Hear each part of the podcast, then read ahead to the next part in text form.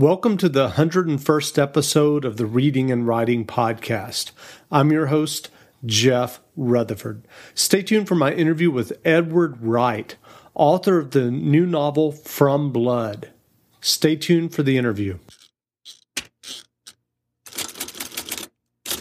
Welcome back to the Reading and Writing Podcast. My guest today is Edward Wright, author of the new novel From Blood.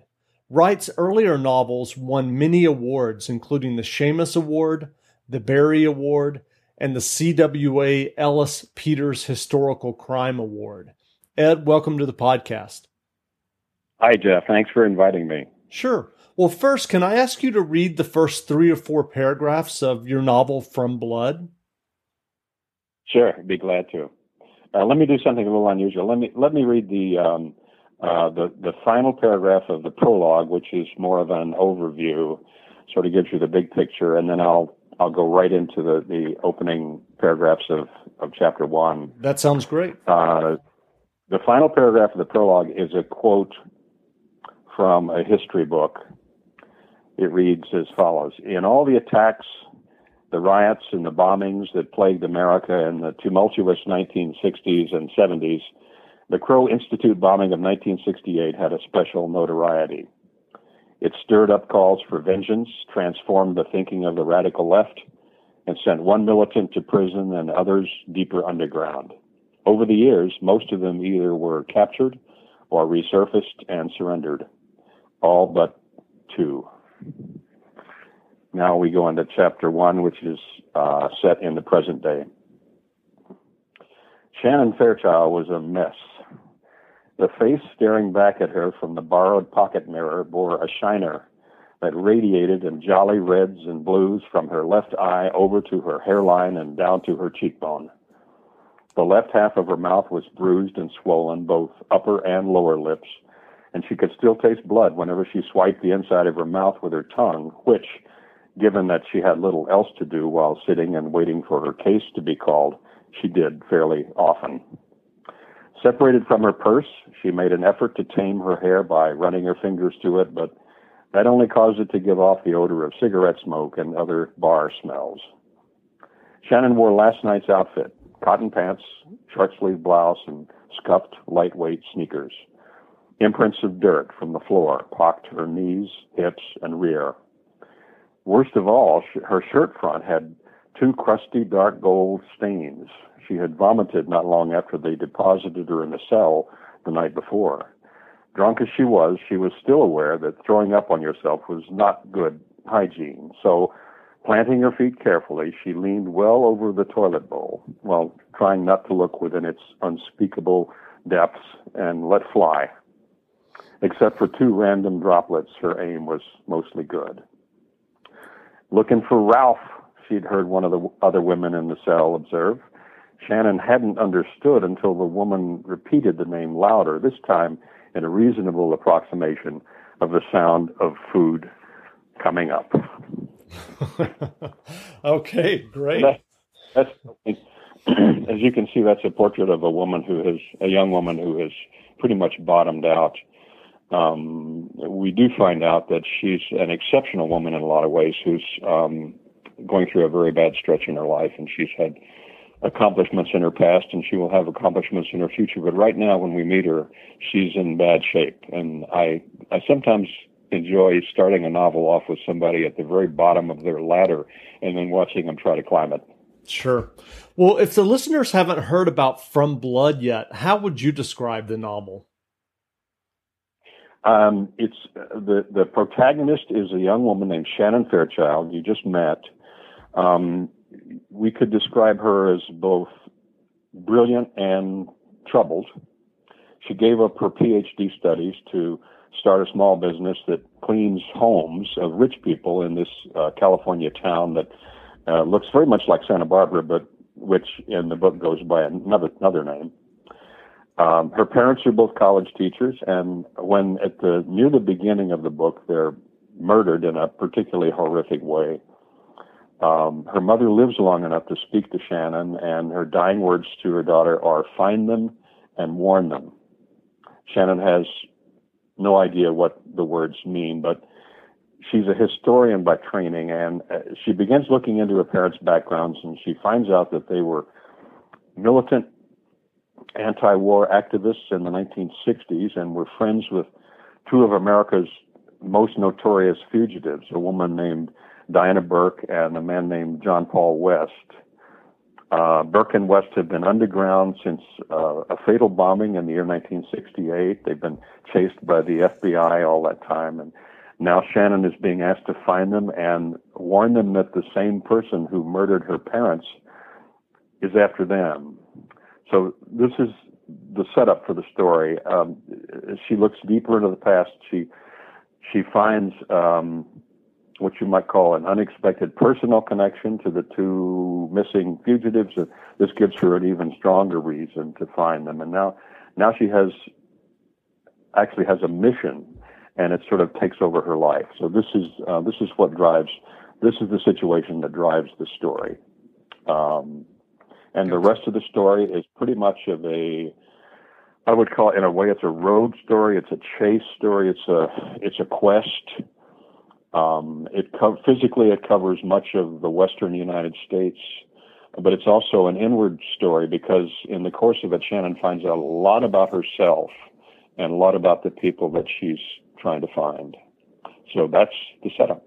Great. Well, given the theme of your book and the and the plot from Blood, I, I'm sure you're aware of how much in the last presidential election Bill Ayers, a former 1960s radical, came up. And, and it seems that the ripples from the 1960s are still being felt today. Do you, do you think with the current generation we're starting to leave some of that behind, or will those continue to echo in the U.S.? You know, I, I, that's a good question, and I think the answer is um, yes. I think already a lot of the lessons of the '60s um, have been forgotten. I mean, this was a long time ago. This was before a lot of us were born. Um, this is material that's relegated to the history books for a lot of people. It's it's. I happen to be old enough um, to remember some of this, and I'm giving away my age here, but uh, this was an incredible time to be around. I was in Chicago in the in the 1960 in the late 1960s, working at the Chicago Tribune. I was a low level editor there, and uh, the Democratic National Convention was happening in '68, and there were riots in the streets, and um, uh, it was a very exciting time. It was a very scary time. You could almost see the country being split right down the middle, and um, as a journalist, I I couldn't I, I couldn't not be out there observing what was happening and sometimes I got a little too close to it. I was I was tear gassed in uh, in Lincoln Park along with uh, some friends of mine and, and and several hundred demonstrators on the the second night of convention week when the police moved into the park and and swept everybody out. So my connections to this are both are both historical and personal, and I wanted to um, I wanted to try to revive for people who weren't there and for people for whom the 60s is just a label, I wanted to try to revive some of the feeling of passion that I'm sure people on the far left uh, were experiencing at the time. The, the, the feeling that, rightly or wrongly, and a lot of them went about it in the wrong way, but a lot of them felt they could change the nation, change the course of government, and change the world in some way. They could stop the war in Vietnam. There was all this political commitment, and um, a lot of them went out into the streets to express it, and a lot of them got their heads cracked, and and uh, so it was a very violent time. Um, there were bombs set off, uh, as you'll remember, and uh, some people died. So, um, in, in a way, it was. I I sometimes think of it as one of America's most tumultuous decades. Um, and I want for the people who went there, I wanted to write a book that looked backward into this time and tried to resurrect some of that feeling in, in the form of in the form of two characters who, in my imagination, um, were participants and were leaders of that movement, and who went underground and remained underground and are still out there today. And and uh, they become the focal point of Shannon's quest. So um, when she eventually meets up with them, she has a chance to see and talk with two people who absolutely embodied uh, the far left politics of the 60s. And she's, because, again, because she's a historian by training, she's she drinks it in. I mean, she's hungry for for this experience and for this this secondhand exposure to these people, find out what they were. Right. Um, but I hope that answers your question. I, this, this was my attempt to try to bring the '60s alive in a small way, um, as a as a subplot. You know, as a subplot for what is essentially a, a thriller novel. Right. Well, well, well, shifting a moment to your John Ray Horn series, which is set in 1940s Los Angeles, why did that period and setting appeal to you?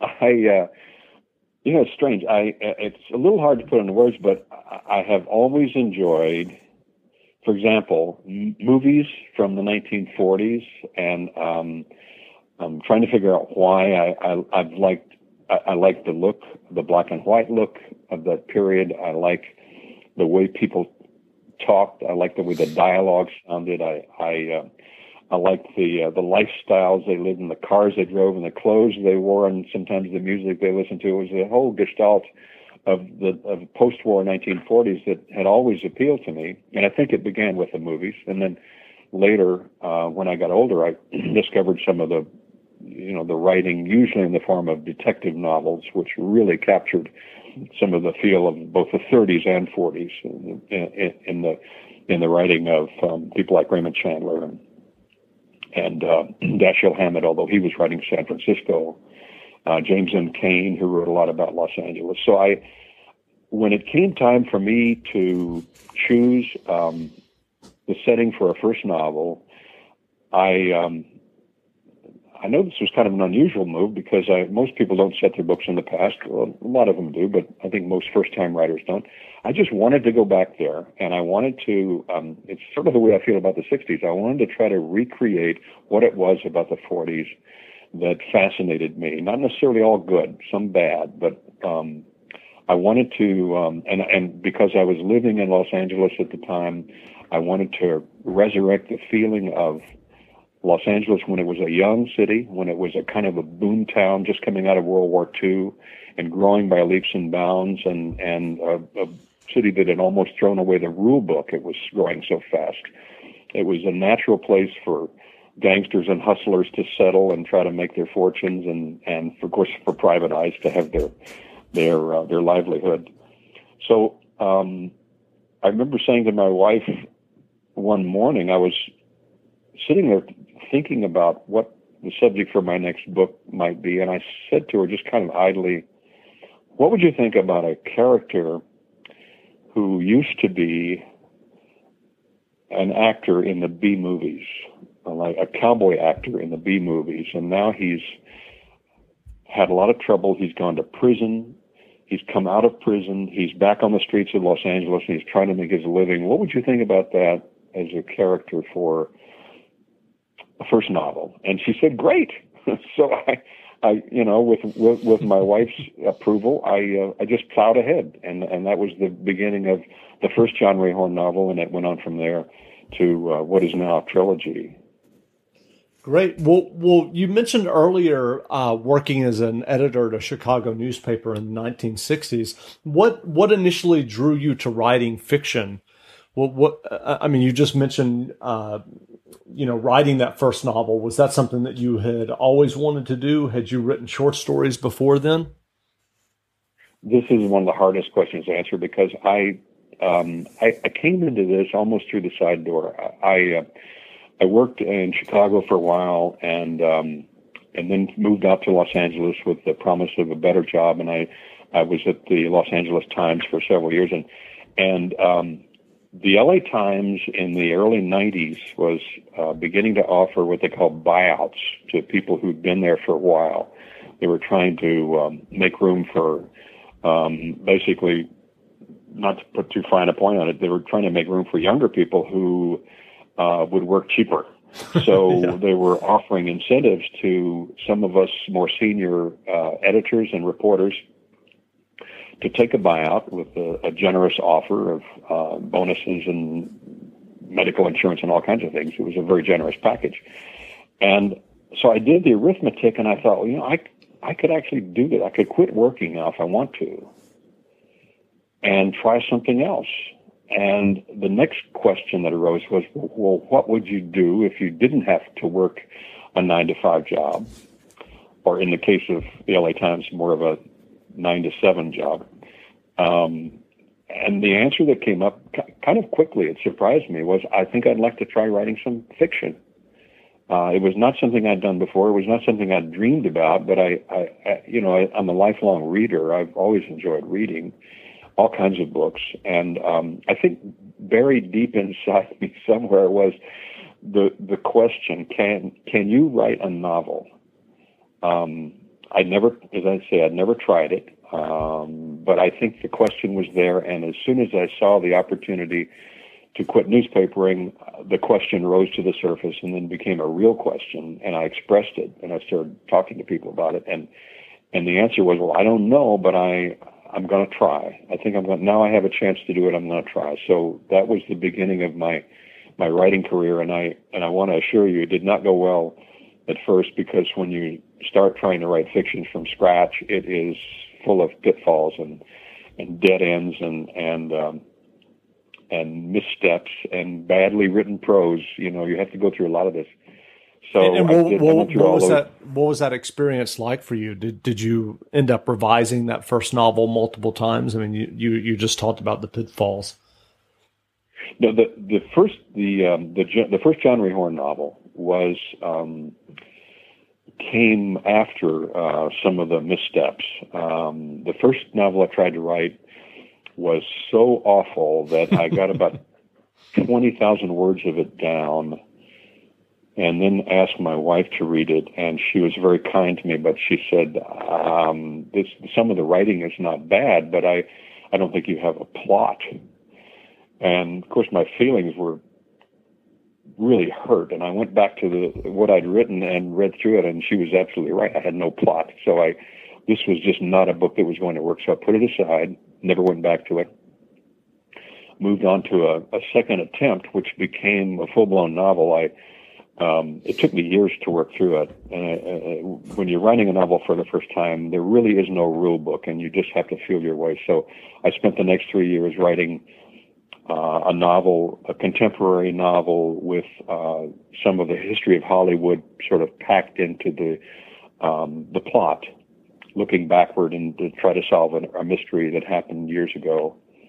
And um, I had a good experience with that, and I was able to find an, an agent, but he was unable to sell it. So that was my second failure at, at writing a novel. And it was after that that I moved on to, I had the idea about John Ray Horn, and um, I was about 18 chapters into that when I uh, an enormous stroke of good luck came my way. I, I learned that I had won um, uh, something called the Debut Dagger Award in England, which is given out to every year to um, uh, the best um, unpublished novel that's submitted. Um, I had submitted it on a whim and without having any idea. First, I didn't even know if Americans were eligible to uh, to enter this contest, but I sent it in and to my huge surprise, I, I won. And um, that was really the turning point in, in my early career because uh, the debut dagger attracts a lot of attention uh, in England, and um, it brought with it an offer uh, from an agent to represent me over there, and who was able to very quickly sell uh, two books to Orion in uh, London, and then when I, I came back to the States uh, after the award ceremony, um, I was able to find an agent over here fairly quickly who was able to to se- also to sell two novels to uh, G.P. Putnam just based on the strength of the award. So I was I, I was suddenly off and running, and it was uh, it was a piece of luck that I actually I'll always be grateful to the the uh, the Brits um, for for recognizing uh, what they saw in that book and for and for um, for giving me that award because it made a huge difference. That's a great story. so, yeah. so what? There's another story. I'll tell it very quickly. Yes, sure. Um, when I called my wife to let her know that I'd won, um, I said to her that they want to know if we want to come to England to accept the award. And uh, we both thought for a second because 9/11 had occurred about a week before, and nobody was flying and nobody wanted to get on a plane, and that included us. But my wife finally said, "Well, look, how could you not go? I mean, you have to go. We have to go."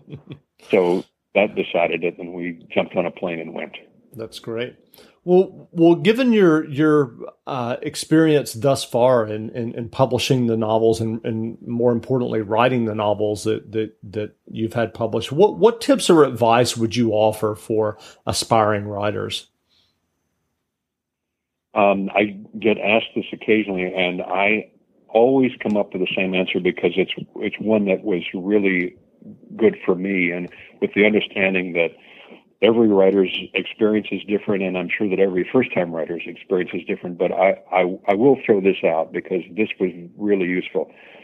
I would say if you can, join a writing group um, as soon as you can. Find a bunch of people who are congenial people and who are trying to do the same thing that you're doing, who are uh, both in the early stages of a writing career and who want to write uh, hopefully, if you're writing fiction, then they want to write fiction too. Um, find yourself a good group of people, meet on a regular basis.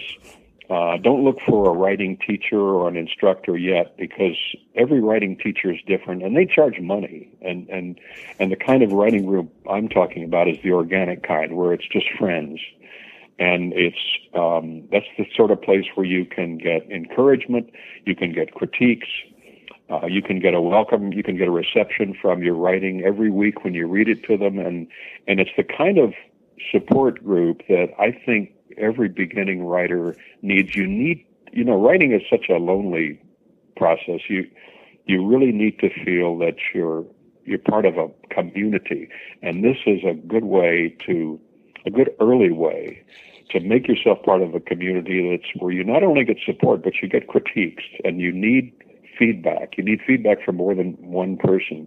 Um, it's great if your spouse will give you feedback, especially if your spouse is a is a good reader. Um, but you need more than that. You need a group of people, and for me, a writing group, which I just stumbled into um, at the very beginning of of uh, the, that novel that I described to you with the Hollywood subplot that never got mm-hmm. published. I was I wrote that over the course of about three years when I belonged to a writing group, and it was a even though the book was never published, it was a wonderful experience. It was it was me sort of trying to be a writer and growing as a writer, not worrying about for the moment about getting published, just going through the writing process and enjoying it. And so I can I'd say if no matter where you live, a small town or a big city, if you can find a writing group or maybe start one among your friends, that will be a good uh, first step.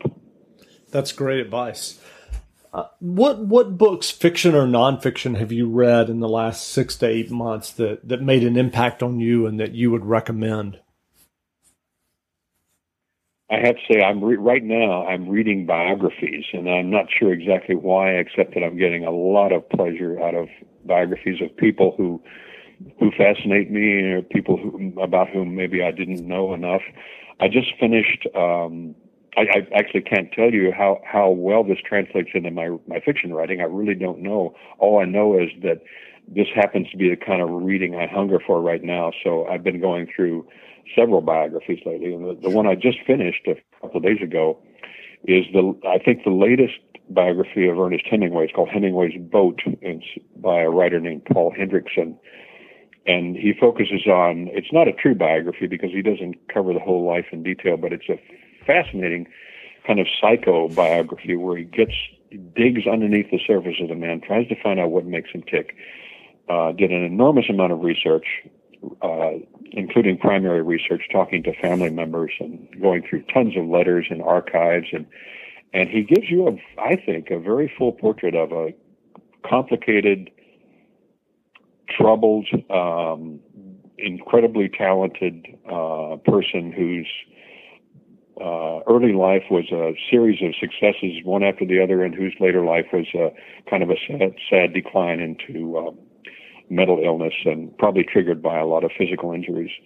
Uh, so that by the end he was a sad case with uh, raging paranoia and uh, and all sorts of physical problems. But but it's a you know he was a giant writer. Um, he's not read as much today as he used to be, but I I kind of think he he should. I think you know writers have cycles when they read and not read, and I think it's about time for Hemingway to to come back. So um, he's that's a book that made a, a big impression on me. That's great. So, what are you working on now? I'm in the very early stages, and I mean very early. I'm at I'm at the point where I'm I'm reading and researching and taking notes um, of a book that I hope will take shape because it's one that it has a good feel to me even before it's uh, started it. You know, sometimes you can look out and see the shape of a book and see that you, you see the shape of the book you want to write. You don't know if you ever will write it, but you can see it out there. It's kind of the ideal book and that's where I am now. I'm looking out at the shape of this thing and hoping that I can I can make it happen. It, it would be a story about um, a boy, a teenage boy, who whose sister is missing and who, because of family circumstances, is the only one who can try to go find her. Now, the setting is um, Appalachia in the South uh, during the Great Depression, 1930s. So um, it's a, a landscape that I hope would have a lot of color and substance to it, and uh, and uh, probably be unfamiliar to a lot of readers, which is one reason for me to want to write a book like this to make a place like that come alive. Um, a place that really none of us have experienced firsthand because it's again it's sort of like the 60s it's tucked away in the history books people read about what the south is like during the great depression but we weren't there so we don't know for sure if I can bring this place to life in fiction and bring this character to life, um, I'll feel that I've, I've succeeded. That that sounds great. Well, where can people find you online? Oh gosh, let's see. I'm, I have a website. It's www.edwardwrightbooks.com. W R I G H T. And, um, and I'll, I'll have a link to that in the show notes so people can find it. Oh, that's great. I appreciate it. Um, well, again, we've been speaking with Edward Wright, author of the new novel From Blood. Ed, thanks for doing the interview. Jeff, it was a great pleasure. Thanks for inviting me. Sure. Thanks.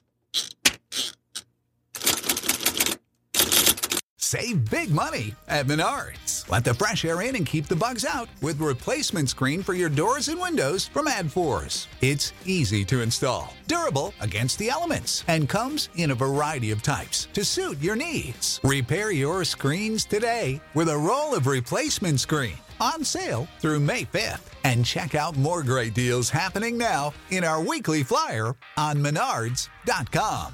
Save